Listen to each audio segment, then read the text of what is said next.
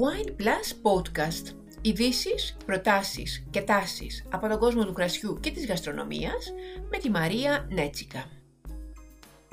Αγαπητές φίλες, αγαπητοί φίλοι, σήμερα θα ασχοληθούμε με τον όρο όψιμος τρίγος. Τι σημαίνει, ποιες πληροφορίες μας δίνει όταν το βλέπουμε στην ετικέτα ενός κρασιού;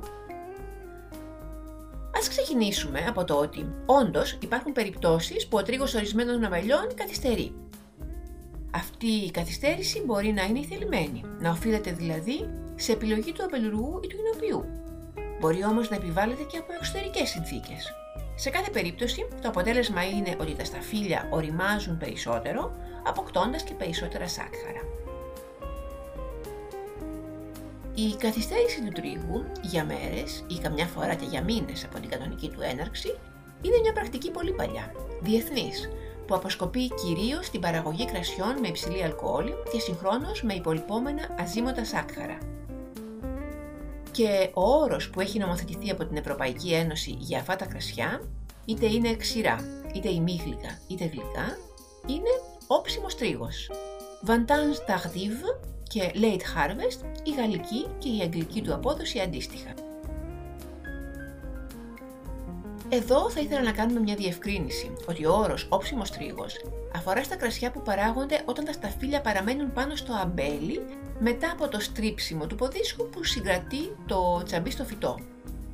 Δεν πρέπει να τα συγχαίουμε με αυτά που παράγονται όταν τα σταφύλια προσληθούν από τον μύκητα βοτρίτης συνέρεα, αυτό δηλαδή που ονομάζουμε ευγενή σύψη. Ή όταν αφαιθούν μετά από το μάζεμά τους όμως να στεγνώσουν και να αποξηραθούν στον αέρα ούτε βεβαίως με τα κρασιά του πάγου, τα ice wine που παράγονται από σταφύλια που αφήνονται να καταψυχθούν πάνω στα αμπέλια. Ας ξαναγυρίσουμε όμως τα κρασιά όψιμου τρίγου. Πρώτη, η Αλσατή. Το 1984 κατοχύρωσαν νομοθετικά τον όρο Vantage Tardive για τα pop κρασιά τους από τις εκλεκτές ποικιλίες που καλλιεργούν στην περιοχή τους, τις Riesling, Gewürztraminer, Pinot Gris, Muscat. Αργότερα, ο όρος διαδόθηκε και σε άλλες περιοχές για να περιγράψει τις περισσότερες φορές κρασιά με αζύμωτα σάκχαρα έως 40 γραμμάρια στο λίτρο, στα οποία δεν έχει γίνει προσθήκη ζάχαρης, αλλά φυσική υπερορίμανση στο αμπέλι λόγω της καθυστέρησης του τρίγου. Έτσι σήμερα στη Γαλλία βρίσκουμε επίσης κρασιά pop Vantage Tardive στις αμπελουργικές ζώνες Jourançon και Gaillac στα νοτιοδυτικά της χώρας κοντά στα Πυρηναία.